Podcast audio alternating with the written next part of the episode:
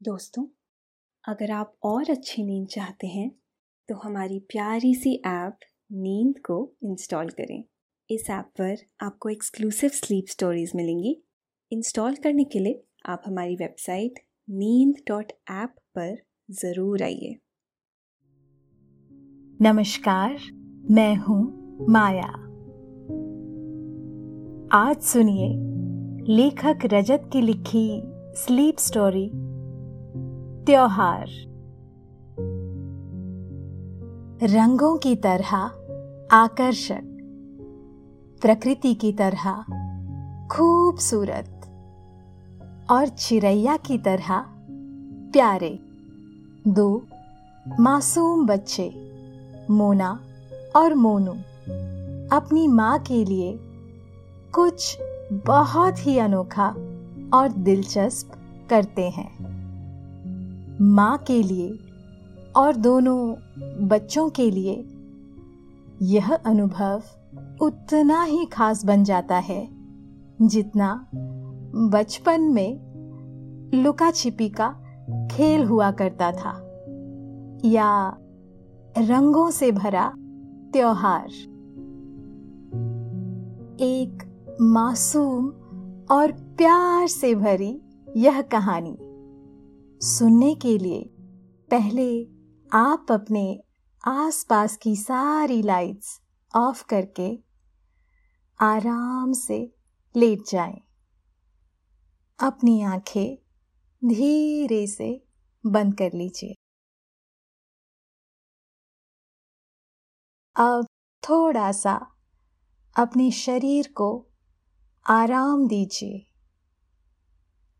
थोड़ा और आराम। अपने शरीर को बिल्कुल ढीला छोड़ दीजिए। कोई टेंशन नहीं। कोई तनाव नहीं। अपने दिमाग में चल रहे सभी विचारों को, चिंताओं को त्याग दें।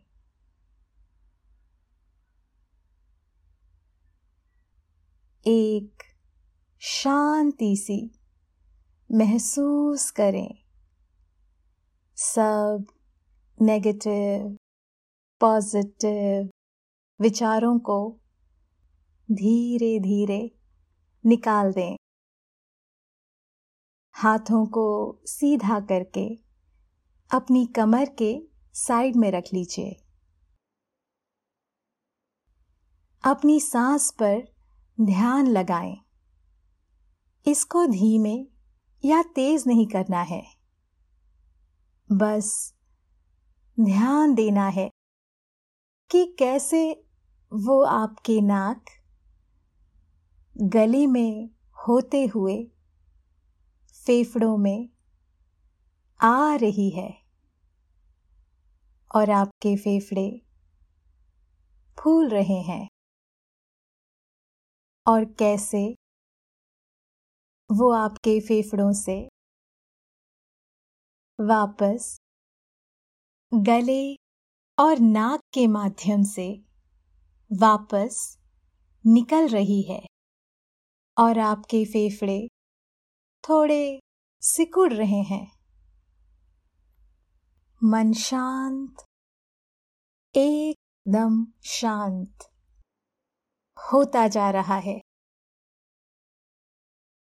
आप बहुत अच्छा महसूस कर रहे हैं। खुद को काफ़ी हल्का फील कर रहे हैं। सब तरफ़ शांति ही शांति है। सुकून है। खामोशी है। मोना और मोनू, सब्ज़ी वाले के घर के बाहर, उसी के सब्ज़ी के ठेले पर बैठकर उनका इंतज़ार कर रहे हैं। सब्ज़ी वाले जिनका नाम दीनानाथ जी है। अभी तक अपने घर नहीं आए हैं। रात के करीब सात बज रहे हैं। आधा चंद्रमा अपनी पूरी चांदनी लिए आसमान पर खिला हुआ है। दीनानाथ जी के घर के पीछे भी खेत है, जहाँ वह अपनी सब्जियों और फलों की पैदावार करते हैं। घर के सामने कच्ची सड़क और सड़क के उस पार चमेली का खेत है। मोना और मोनू जुड़वा बहन भाई है, जो अपनी माँ के साथ रहते हैं। दोनों की उम्र दस साल के आसपास है। चमेली के खेत से आती हुई हवा और दीनानाथ जी के खेत से आती हुई हवा एक दूसरे से टकराकर एक अनोखा खेल कर रही है। मोना और मोनू दोनों चुपचाप बैठकर उनका इंतज़ार कर रहे हैं। दोनों को कच्ची सड़क पर दूर से किसी के कदमों की आवाज़ आई उनके पीछे की तरफ़ से। दोनों ने बैठे हुए मुड़कर देखा। पर उन्हें कोई दिखाई नहीं दिया। दोनों वापस सामने चेहरा कर कर बैठ गए। धीरे धीरे आवाज़ तेज होती गई। उन्होंने फिर पीछे मुड़कर देखा। उन्हें कोई आता हुआ दिखाई दिया। मोना ने कहा, दीना नाजी ही है या कोई और है? मोनू ने अपनी आँखों पर ज़ोर डालते हुए कहा, वही तो है। चाल देखना कैसे उछल उछल कर चल रहे हैं। मोना ने कहा हाँ वही होंगे। दोनों ठेले पर से उतरकर दीनानाथ जी के खेत की तरफ़ देखने लगे। कुछ समय बाद कदमों की आवाज़ बिल्कुल करीब आ गई। क्यों बच्चों, यहाँ क्या कर रहे हो? आज क्या खाना है दोनों को? दीनानाथ जी ने फल और सब्जियों का टोकरा सर पर से ठेले पर रखते हुए कहा। दोनों दीनानाथ जी की तरफ़ आए और एक साथ कहा, आज कितनी देर लगा दी आने में? हम कितनी देर से बैठे हुए हैं? दीनानाथ जी ने दोनों की तरफ़ गौर से देखा। अपने गमछे से अपना पसीना पोछते हुए कहा, अरे नाराज़ मत हो बच्चों। आज कुछ दोस्त मिल गए थे। उनके साथ बैठ गया था थोड़ी देर। आप दोनों क्या लेंगे? मोनू ने कहा, हमें अमरूद चाहिए। दीनानाथ जी ने अपने टोकरे में देखते हुए कहा, इसमें तो नहीं बचा आज। आ जाओ।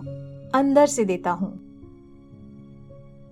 यह कहकर उन्होंने अपना टोकरा उठाया और घर के अंदर चल दिए। मोना और मोनू भी उनके साथ अंदर चले गए। घर के अंदर एक टोकरी में रखे अमरूदों की तरफ़ दीनानाथ जी ने इशारा किया और कहा ले लो उसमें से। मोना और मोनू ने उसमें से कुछ अमरूद लिए। दीनानाथ जी ने उनसे कहा, आज दोनों बड़े शांत हो। क्या बात है, मुझे बताओ? मोनू ने जवाब दिया, हम कुछ सोच रहे हैं। मोना ने कहा हम माँ के लिए कुछ करना चाहते हैं। कुछ शानदार सा। पर समझ में नहीं आ रहा, क्या करें? दीनानाथ जी ने कहा, क्यों? उनका जन्मदिन है क्या? मोनू ने कहा, क्यों? उसके बिना कुछ नहीं कर सकते क्या?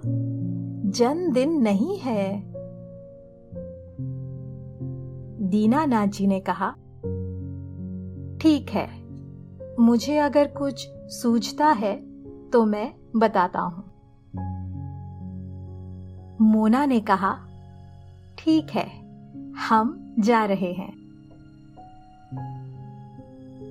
मोना और मोनू घर से बाहर निकले और जाने लगे। दीनानाथ जी ने उन्हें आवाज़ देकर रोका और खुश होकर एक सुझाव दिया। रुको, तुम उनसे यह अमरूद छुपाना और कहना, अमरूद नहीं मिले। फिर एकदम से उन्हें अमरूद दिखाना। मोना और मोनू ने एक दूसरे की तरफ़ देखा। और उनसे एक साथ कहा, आप रहने दो, आपसे नहीं होगा। यह कहकर दोनों आगे बढ़ गए। दीनानाथ जी वही खड़े कुछ सोचने लगे और उन्हें आवाज़ देकर कहा, ठीक है, मैं और कुछ सोचता हूँ। मोना और मोनू चाँद और तारों के साथ आगे बढ़ने लगे। मोना ने कहा, मोनू, क्या करें? कुछ समझ नहीं आ रहा इस बार तो। मोनू ने कहा, हाँ, पर कुछ तो सोचना पड़ेगा। दोनों कुछ देर बाद घर पहुँचे। मोना और मोनू एक छोटे और बहुत सुंदर गाँव में रहते हैं। इनका घर रास्ते से थोड़ा ऊपर एक पहाड़ी रूपी ढलान पर बना हुआ है। घर के चारों तरफ़ खूबसूरत बागान है, जिसमें तरह तरह के पेड़ पौधे लगे हुए हैं। घर के पीछे बागान से खड़े होकर अगर नीचे की ओर देखा जाए तो एक नदी बह रही है और उसके आसपास हरा भरा जंगल है। मोना ने अमरूद को अपने पीछे छुपा लिया। माँ रसोई घर में कुछ पका रही है। मोनू ने माँ से कहा, माँ, अमरूद तो नहीं मिले। आज खत्म हो गए थे। माँ ने दोनों की तरफ़ देखा और कहा, मोनू ने माँ को अमरूद दिखाते हुए कहा, इसकी माँ धीरे से दौड़कर उनकी तरफ़ आई। शैतान बच्चों, इधर आओ। तीनों हंसने लगे। दोनों ने माँ की खाना बनाने में मदद की और फिर तीनों साथ में खाना खाने बैठ गए। उसके बाद कुछ देर माँ से कहानी सुनने के बाद अपने कमरे में चले गए। दोनों खिड़की से चाँद को तकने लगे। अचानक मोनू के मन में एक ख्याल आया। उसने कहा, मोना, क्यों ना हम माँ के साथ लुका छिपी खेले और उन्हें नए नए सरप्राइज़ दे? मोना ने कहा मतलब जब भी वह हमें ढूंढे, उन्हें कोई सरप्राइज़ मिले? हाँ ख्याल तो अच्छा है। मोनू ने कहा, हमें यह सोचना होगा, सरप्राइज़ क्या होंगे? या फिर कुछ और करे?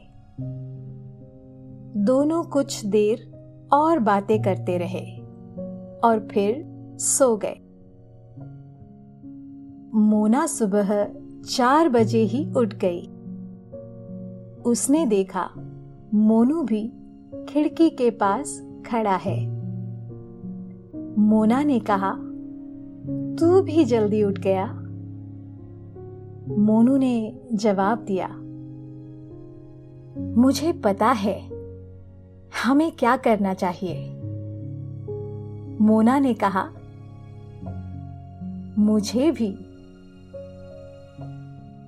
मोनू ने कहा, हमें माँ के उठने से पहले कुछ तैयारी करनी होगी।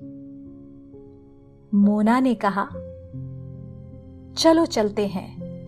मुझे बताओ, तुमने क्या सोचा है? दोनों आहिस्ता आहिस्ता घर से बाहर निकल गए। और एक दूसरे को अपने विचार बताने लगे। सूर्योदय होने पर माँ भी उठ गई। मोना और मोनू माँ से छुपकर अपने कमरे में चले गए। नाश्ता तैयार होने पर माँ ने दोनों को आवाज़ दी। दोनों रोज की तुलना में जल्दी से नीचे आ गए। माँ ने यह देखकर कहा, आज क्या है? दोनों एक आवाज़ में ही आ गए? मोना ने कहा, कुछ नहीं, आज होली है। तीनों ने नाश्ता किया। मोना और मोनू दोनों घर से कहीं बाहर चले गए। समय बीतने के साथ दोपहर हो गई। माँ अपनी किताब लेकर कुछ लिखने लगी। माँ पेशे से एक राइटर है और वह अपनी कहानी पर काम कर रही है। माँ अपने लेखन में व्यस्त है। तभी पीछे की ओर से उनके पास एक मुड़ा हुआ कागज़ आता है। वह पीछे मुड़कर देखती हैं। पर खिड़की पर कोई दिखाई नहीं देता। वह कागज़ खोलती है। उसमें लिखा है, हमें लुका छिपी खेलना है। माँ वहीं बैठे बैठे कहती है। अभी नहीं, शाम को देखते हैं। उनके पास फिर से एक मुड़ा हुआ कागज़ आता है। उसमें लिखा है, अब भी। वह उठकर खिड़की के पास जाती है और बाहर देखती है।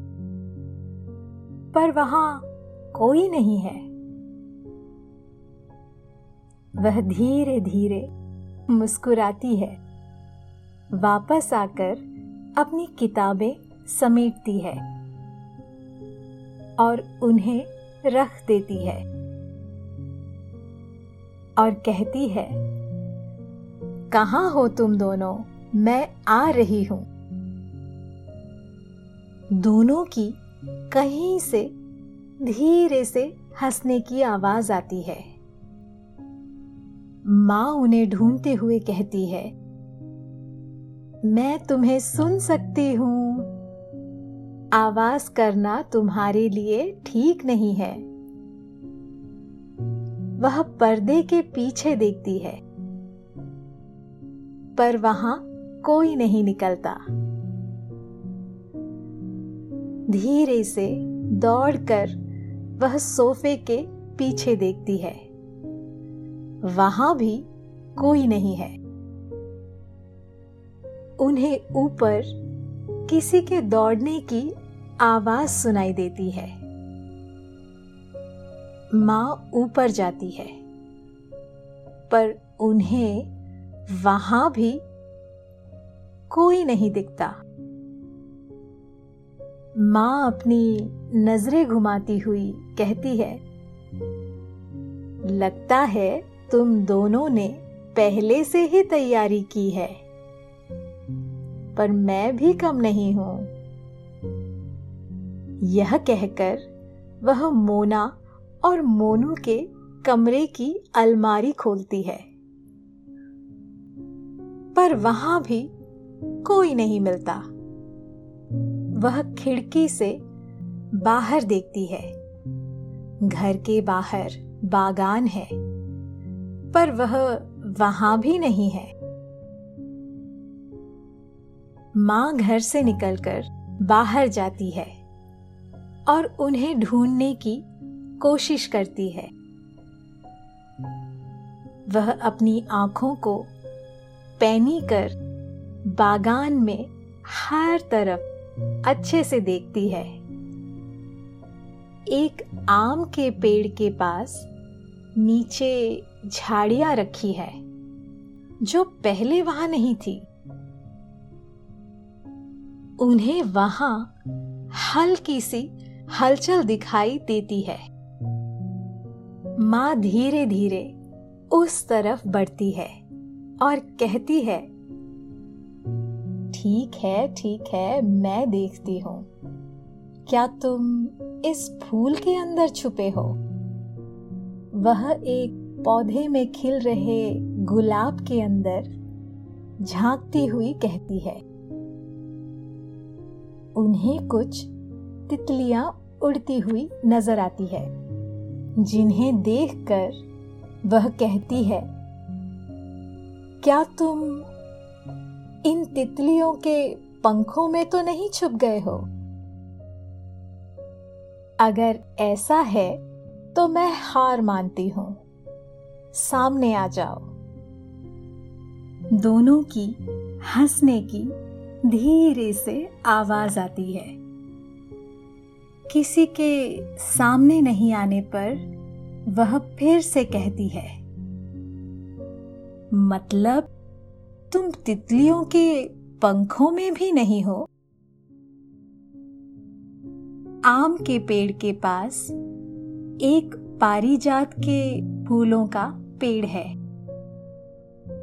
माँ उससे टिक कर खड़ी हो जाती है और कहती है, तुम दोनों तो बहुत अच्छे से छुपे हो, मिल ही नहीं रहे अब मैं कहाँ ढूंढूं? वह इधर उधर देखने का नाटक करती है। पर उनकी नज़र आम के पेड़ के पीछे ही है। वह सामने लगे पौधों की तरफ़ इशारा कर कर कहती है, कहा देखूँ कहा देखूँ? वहाँ देखती हूँ। शायद तुम दोनों उनके पीछे छुपे हो। वह उस तरफ़ अपने कदम बढ़ाती है और अचानक आम के पेड़ की तरफ़ मुड़कर झाड़ियों के पीछे देखती है। पर वहाँ कोई नहीं दिखता। वह हैरान होती है। उन्हें एक रस्सी दिखती है। जो झाड़ियों से बंधी है और पारिजात की तरफ़ जा रही है। वह समझ पाती इतनी देर में मोना और मोनू उनके पीछे से आकर चौंका देते हैं। तीनों जोरों से हंसने लगते हैं और वहीं बैठ जाते हैं। माँ कहती है अच्छा तो तुम दोनों पारिजात के पेड़ के पीछे छुपकर रस्सी हिला रहे थे ताकि झाड़ियाँ हिले और मैं यहाँ देखूँ? मोना कहती है, हाँ, और आपने किया भी वही। तीनों कुछ देर तक वहीं बैठे रहे। और हँसते हुए बातें करते रहे। मोना ने कहा, माँ, चलो, हमें कहीं चलना है। माँ ने कहा कहा? मुझे कहीं नहीं जाना। मोना ने कहा, जाना पड़ेगा। हर बार आपकी जिद नहीं चलेंगी। उठो मोना और मोनू दोनों खड़े हो गए। माँ ने यह देखकर कहा, मैं तुम्हारी माँ हूँ या तुम मेरी? मोना ने कहा, जल्दी उठो, देर हो रही है। माँ उठ गई और दोनों के साथ चल दी। दोनों माँ को घर के पीछे बागान में ले गए। बागान के बाहर दोनों की साइकिल रखी है, जिसके पीछे एक चार पहिए की छोटी गाड़ी बंधी है। मोना आगे साइकिल पर बैठ गई। मोनू पीछे बंधी गाड़ी के अंदर बैठ गया। और माँ को भी बैठने को कहा। माँ ने कहा, नहीं नहीं, तुम दोनों भी उतरो इस पर से। यह साइकिल सीधे नीचे जाएगी, नदी और जंगल की ओर। मोना और मोनू दोनों ने साथ में कहा, आप बैठ जाओ, जल्दी। माँ ने कहा नहीं। मोनू ने कहा, बैठ जाओ, हम नीचे नहीं जाएँगे। आप बैठो तो सही। माँ ने कुछ क्षण सोचा, फिर कहा, ठीक है, नीचे ले जाओ तो ध्यान से चलाना। माँ भी मोनू के पास बैठ गई। मोना ने पेडल मारे और साइकिल आगे बढ़ाई। आहिस्ता आहिस्ता साइकिल आगे बढ़ने लगी और ढलान से नीचे उतरने लगी। मोना ने साइकिल का ब्रेक पूरा दबाकर रखा और आहिस्ता आहिस्ता उसे छोड़ने लगी। साइकिल की गति भी ढलान के साथ बढ़ने लगी।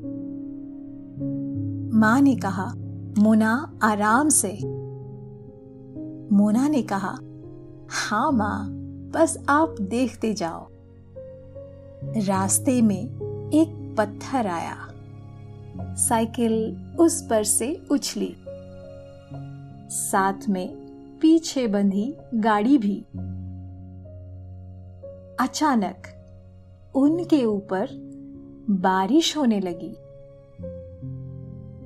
मोना ने साइकिल की गति ब्रेक दबाकर फिर से धीरे कर ली और तीनों बारिश का मज़ा लेने लगे। माँ ने कहा, यह अचानक बारिश कैसे होने लगी? मोनू ने कहा, यह आपके लिए हो रही है। मोना ने आगे से कहा, आपको बारिश पसंद है, इसलिए. माँ की नज़र जरा दूर पड़ी। तो उन्होंने देखा, वहाँ बारिश नहीं हो रही है। उन्होंने अपनी हथेली पर पानी की बूंदों को गिरते हुए देखते हुए कहा, पर कैसे? मोनू गाड़ी पर खड़ा हो गया और कहा, कोई है जो हमारे लिए बारिश कर रहा है? माँ ने कहा, अगर ऐसा है तो तुम्हें पानी बर्बाद नहीं करना चाहिए. मोना ने साइकिल और धीमी करते हुए कहा इस ढलान को भी पानी की ज़रूरत है। इससे यह और ज़्यादा हरी भरी हो जाएगी। मोना ने फिर से गति बढ़ा दी और तीनों तेज़ी से नीचे जाने लगे। मोना ने साइकिल को नीचे उतारकर नदी के पास रोक दिया। तीनों ने पीछे मुड़कर देखा तो बारिश बंद हो चुकी थी। उन्हें जंगल की ओर से बांसुरी की आवाज़ सुनाई देने लगी। माँ ने कहा, यह कौन है? मोना और मोनू ने साथ में कहा, चलो। दोनों माँ को जंगल के अंदर ले गए। और एक इमली के पेड़ के नीचे खड़े हो गए। कुछ ही देर में उनके सामने से हिरन निकलने लगे। उनके पीछे मोर, साथ में कई खरगोश, जिराफ, बारह सिंगा और कई सारे पंछी उनके ऊपर से उड़ते हुए जाने लगे। मोना और मोनू के साथ साथ माँ भी यह नज़ारा देखकर खुशी से उछल पड़ी। माँ ने कहा, यह सब बांसुरी के पीछे जा रहे हैं, है ना? मोना ने कहा, हाँ। मोनू ने कहा यह देविका की बांसुरी की आवाज़ है। वह जब बांसुरी बजाती है, सभी उसी तरफ़ जाते हैं। मोना ने कहा, यह भी आपके लिए है। माँ ने कहा, यह सब तुमने किया कैसे? दोनों कुछ नहीं बोले, और दोनों माँ को लेकर जंगल में दौड़ लगाने लगे। सीधे हाथ की तरफ़ नदी बह रही है। वह जंगल के किनारे पर ही दौड़ रहे हैं। और जंगल के अंदर उल्टे हाथ की तरफ़ सभी जानवर बांसुरी की आवाज़ के पीछे जा रहे हैं। पूरे जंगल में बांसुरी की आवाज़ गूंज रही है। दौड़ते दौड़ते एकाएक तीनों के ऊपर लाल रंग गिरा। हवा में सभी तरफ़ लाल रंग हो गया। जैसे किसी ने हवा में बहुत मात्रा में रंग फेंका हो। तीनों वहीं रुक गए। तीनों पूरी तरह से लाल रंग में हो गए। माँ ने कहा, अब यह भी तुमने किया है? दोनों ने साथ कहा हाँ और क्या, अब आगे बढ़ो। माँ ने कहा, और क्या है? तीनों धीरे धीरे दौड़ते हुए आगे बढ़े। उन पर अब हरा रंग बरसने लगा। तीनों वहाँ रुके। फिर आगे जाने पर पीला रंग, फिर जामुनी, फिर नीला, केसरिया रंग। एक एक कर तीनों कई रंगों में हो गए। और फिर देखा तो सामने ही देविका एक पेड़ के नीचे बैठी बांसुरी बजा रही है। और सभी जानवर रंगों में खेलते हुए नाच रहे हैं। माँ ने मोना और मोनू की तरफ़ देखा। तो मोना ने कहा, आप फ़िक्र मत करो, हमने एक भी फूल नहीं तोड़ा। यह सब रंग तो पहले से ही टूटे हुए फूलों से बने हैं। सभी हमने उठाए हैं। मोना की यह बात सुनकर माँ की आँखें खुशी से नम हो गई। उन्होंने दोनों को गले लगा लिया। पीछे से दीनानाथ जी आए और कहा तो अच्छी करी ना मैंने बारिश, पानी की भी और रंगों की भी, जैसा तुमने बताया था। मोनू ने कहा, और माँ, हमारी जिद पर ही देविका को भी यहाँ पर यही लाए हैं। माँ ने दीनानाथ जी को भी गले लगाकर धन्यवाद किया। माँ ने पूछा पर इतना सब करने की क्या ज़रूरत थी? मोना और मोनू ने एक साथ कहा, बस आपको और ज़्यादा खुश करने के लिए।